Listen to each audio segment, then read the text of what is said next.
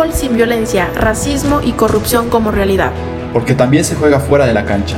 Porque la táctica también es igualdad de género. Porque el fútbol dura más de 90 minutos. Esto, es A, dónde, va, el fútbol?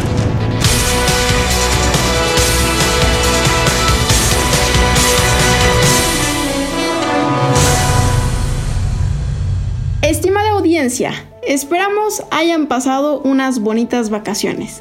Es un gusto volver a sintonizarnos para el segundo episodio de A dónde va el fútbol. El tema de hoy es un tema picante, como todos los que tratamos aquí, ¿o no, Mariana? Por supuesto. Se enmarca en nuestro perfecto sistema de fútbol a la CONCACAF. Para no perder la línea, en concreto, hablamos del tema de que no hay descenso en el fútbol mexicano. Magnífico. De ahí que mi querida Mariana, yo te pregunte, y les pregunto a toda la audiencia, ¿qué hay detrás del tema del descenso? ¿Es tan malo como lo plantean los dioses, digo, los dueños del fútbol? ¿Responde a intereses económicos o puramente futbolísticos? Mar, el espacio es tuyo. Muchas gracias, mi estimado José Carlos. Sin duda, como bien lo comentaste, es un tema picante, que creo que a uno o a otros nos han hecho enojar. Pero bueno, a ver, contextualicemos. Para los que no sabían, antes existía el tema del descenso, en efecto.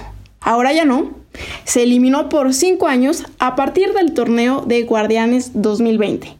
Y el acuerdo es que el último lugar del torneo debe pagar una multa económica. Sí, así como lo oyen. Y por si no recuerdas, Mariana, y también a la audiencia, cuando teníamos el maravilloso descenso, era un maldito cociense que favorecía solo a los equipos grandes o clásicos, como Chivas y América, entre otros eh, joyitas, que ambos han tenido sus épocas bueno, o declives, que creo que algunos las tienen. Chivas. A ver, a ver, a ver. Espera, JC. ¿Me estás diciendo que entonces el no tener descenso es una buena solución a eso? Porque yo francamente no lo veo así. Es decir, no, no creo que exista o más bien que esa solución sea para resolver los problemas de corrupción e intereses económicos. Más bien, desde mi punto de vista, y ya la audiencia dirá, y tú me dirás, creo que su solución de eliminar el descenso es un claro ejemplo de que los intereses dominan. ¿Dónde queda la competitividad? Podría considerarse que es un paso hacia, la mediocridad. Y entonces, ¿qué hay de los equipos de la liga de ascenso? En mi opinión, pero, pero es meramente subjetiva. El saber que tienes la posibilidad de pasar a una liga mayor era motivo de emoción, de ganas de superarte. Y claro, ahorita el exitazo económico es indiscutible. Pero pues yo pregunto, pues ¿qué hay de lo futbolístico? Pues mira, Mariana, la verdad es que no puedo dejar el tema personal aquí. Yo como un fan a muerte de los venados de Yucatán, soy de ahí, hashtag, eh, no podría ocultar mi, pues aparte de la molestia, pues mi tristeza, sobre todo por el hecho de que habían equipos que tenían un proyecto muy concreto a largo plazo y con mucha inversión ya en camino, ¿sabes? O sea, no, no debemos eh, subestimar todos estos proyectos que a pesar de que eran equipos pequeños, pues tenían el sueño de estar en primera división.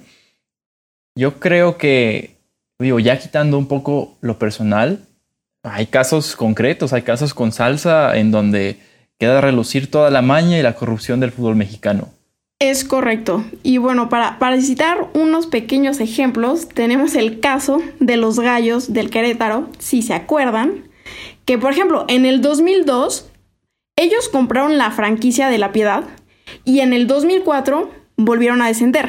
Luego, como dato curioso, volvieron a ascender en el 2009 y en el 2013 se hizo una triangulación un poco rara porque la verdad yo, yo sigo sin entenderla porque en teoría el Querétaro compró las acciones de los jaguares de Chiapas, sí, nuestros queridos jaguares donde jugaba Chava Cabañas, el Bofo Bautista, no, no me digas como que quién, si es un ícono, por favor.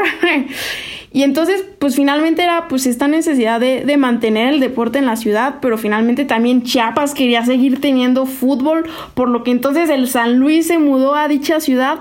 En fin, la verdad es que es un completo despapalle. Sí, Mariana, la verdad es que no podría estar más de acuerdo contigo y sobre todo, no sé si recuerdan que en 2018 se impuso pues una excelente idea de tener una una licencia para jugar en, en la primera división, sobre todo para los equipos que pues necesitaban más infraestructura. Creo que la idea no era tan mala, no era tan mala, no tú me dirás, Mariana, imponían pues eh, tener un mejor estadio, asientos, eh, butacados, evidentemente por el tema de la saturación, eh, infraestructura para los futbolistas, salarios más altos, en realidad pues no, o sea, evidentemente creo que nada de esto se, se mira con malos ojos, pero pues en este país, la verdad, creo que todo tiene una doble cara y también una razón detrás. Y yo creo que la razón detrás aquí era pues que proyectos serios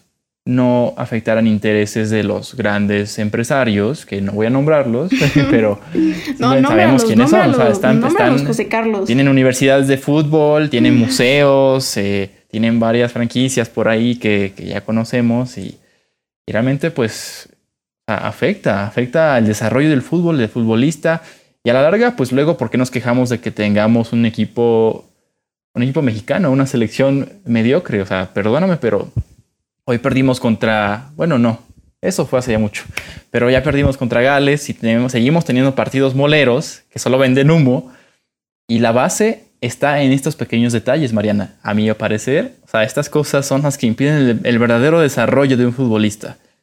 No sé qué, podrías igual eh, decir, aunque también quería lanzarte la pregunta, porque muchos de estos grandes magnates del fútbol están eh, justificándose de que los proyectos en, en la extinta Liga de Ascenso, primera A, pues eran proyectos eh, medio, medio chafones, que no voy a mentir, o sea, eran la gran mayoría, Mm, pero pues muchos no tenían ni, ni seis meses y ya habían desaparecido o, o, se desafiliaban por no cumplir las reglas o no, o no, o no pagaban los salarios, ¿sabes?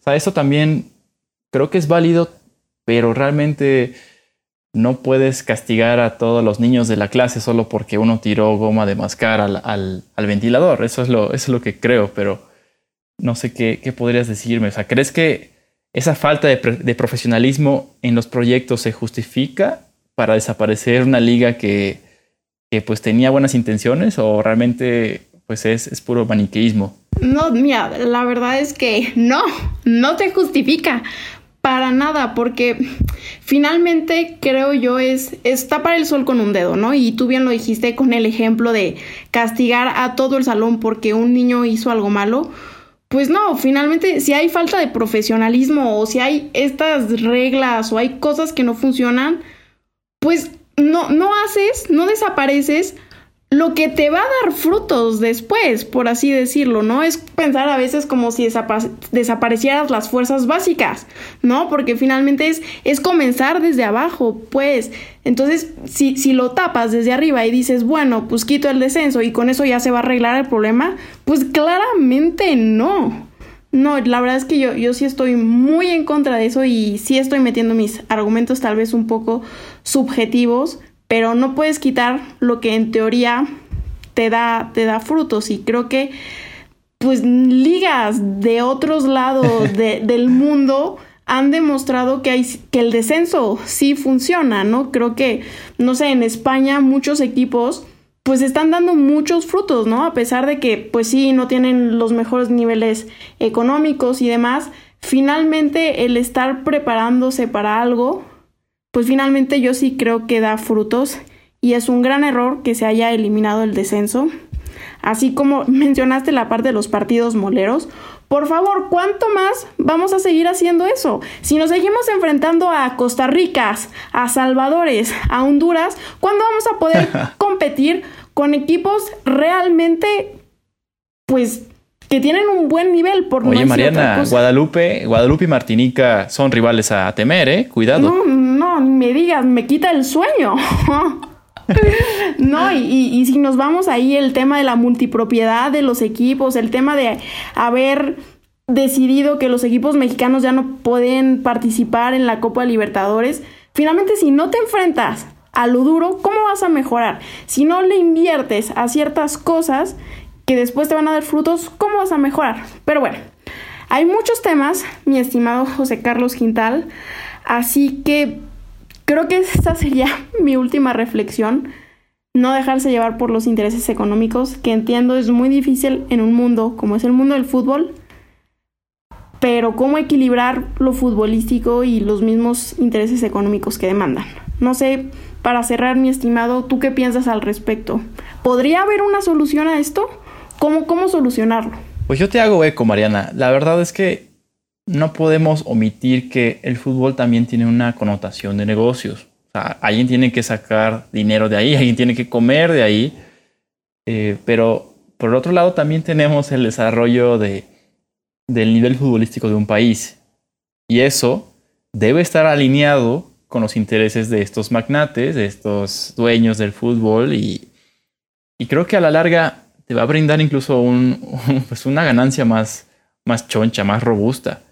Sea, lo que la gente no quiere ver ahorita es que no quieren cambiar el sistema de liga. Seguimos teniendo también la liguilla, eso es otro tema, pero ya lo vamos a tocar. El sistema de descensos también. Y también competir con, con Sudamérica, pues es, son retos que, si bien nos van a afectar, nos van a dar muy buenos golpes. O sea, eso no te lo niego, Mariana. Pero vamos a aprender y nos vamos a levantar y vamos a llegar más alto que ellos. O sea, así se aprende. O sea, así así son los procesos, así es la vida. No podemos nada más quedarnos con el biyuyu, que hay mucho biyuyu, demasiado, sobre todo esas islas del Caribe, parece que, que soplan billetes pues, de, de, las espaldas. Pero, pues yo me quedaría con eso. O sea, debemos encontrar ese punto en donde el interés privado y el interés futbolístico converjan para desarrollar el nivel de México. Yo creo que todos estamos de acuerdo en que queremos que México gane el Mundial. Y esa es la primera y última meta, diría, de, casi todo futbolista, ¿no? O sea, no, no creo que nadie, nadie se haya preguntado cómo sería levantar la Copa del Mundo o cómo sería que México, mi selección, levantara la Copa del Mundo. Y todo tiene que empezar desde abajo. No podemos imaginar cosas chingonas, perdóname quien lo diga. No podemos pensar esas Chicharito cosas. Acá. Se trabajan de años con procesos ni con, ni con managers de, de coach de, de, coach de vida o nada de eso, porque todo eso al final son cosas muy tóxicas y, y, pues le tenga que ofender a quien le tenga que ofender, pero esa es la verdad.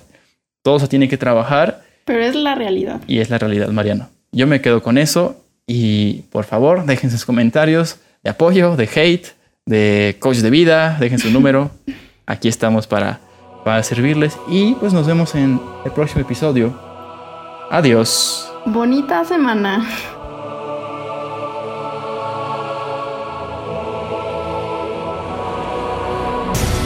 Por un fútbol sin violencia, racismo y corrupción como realidad.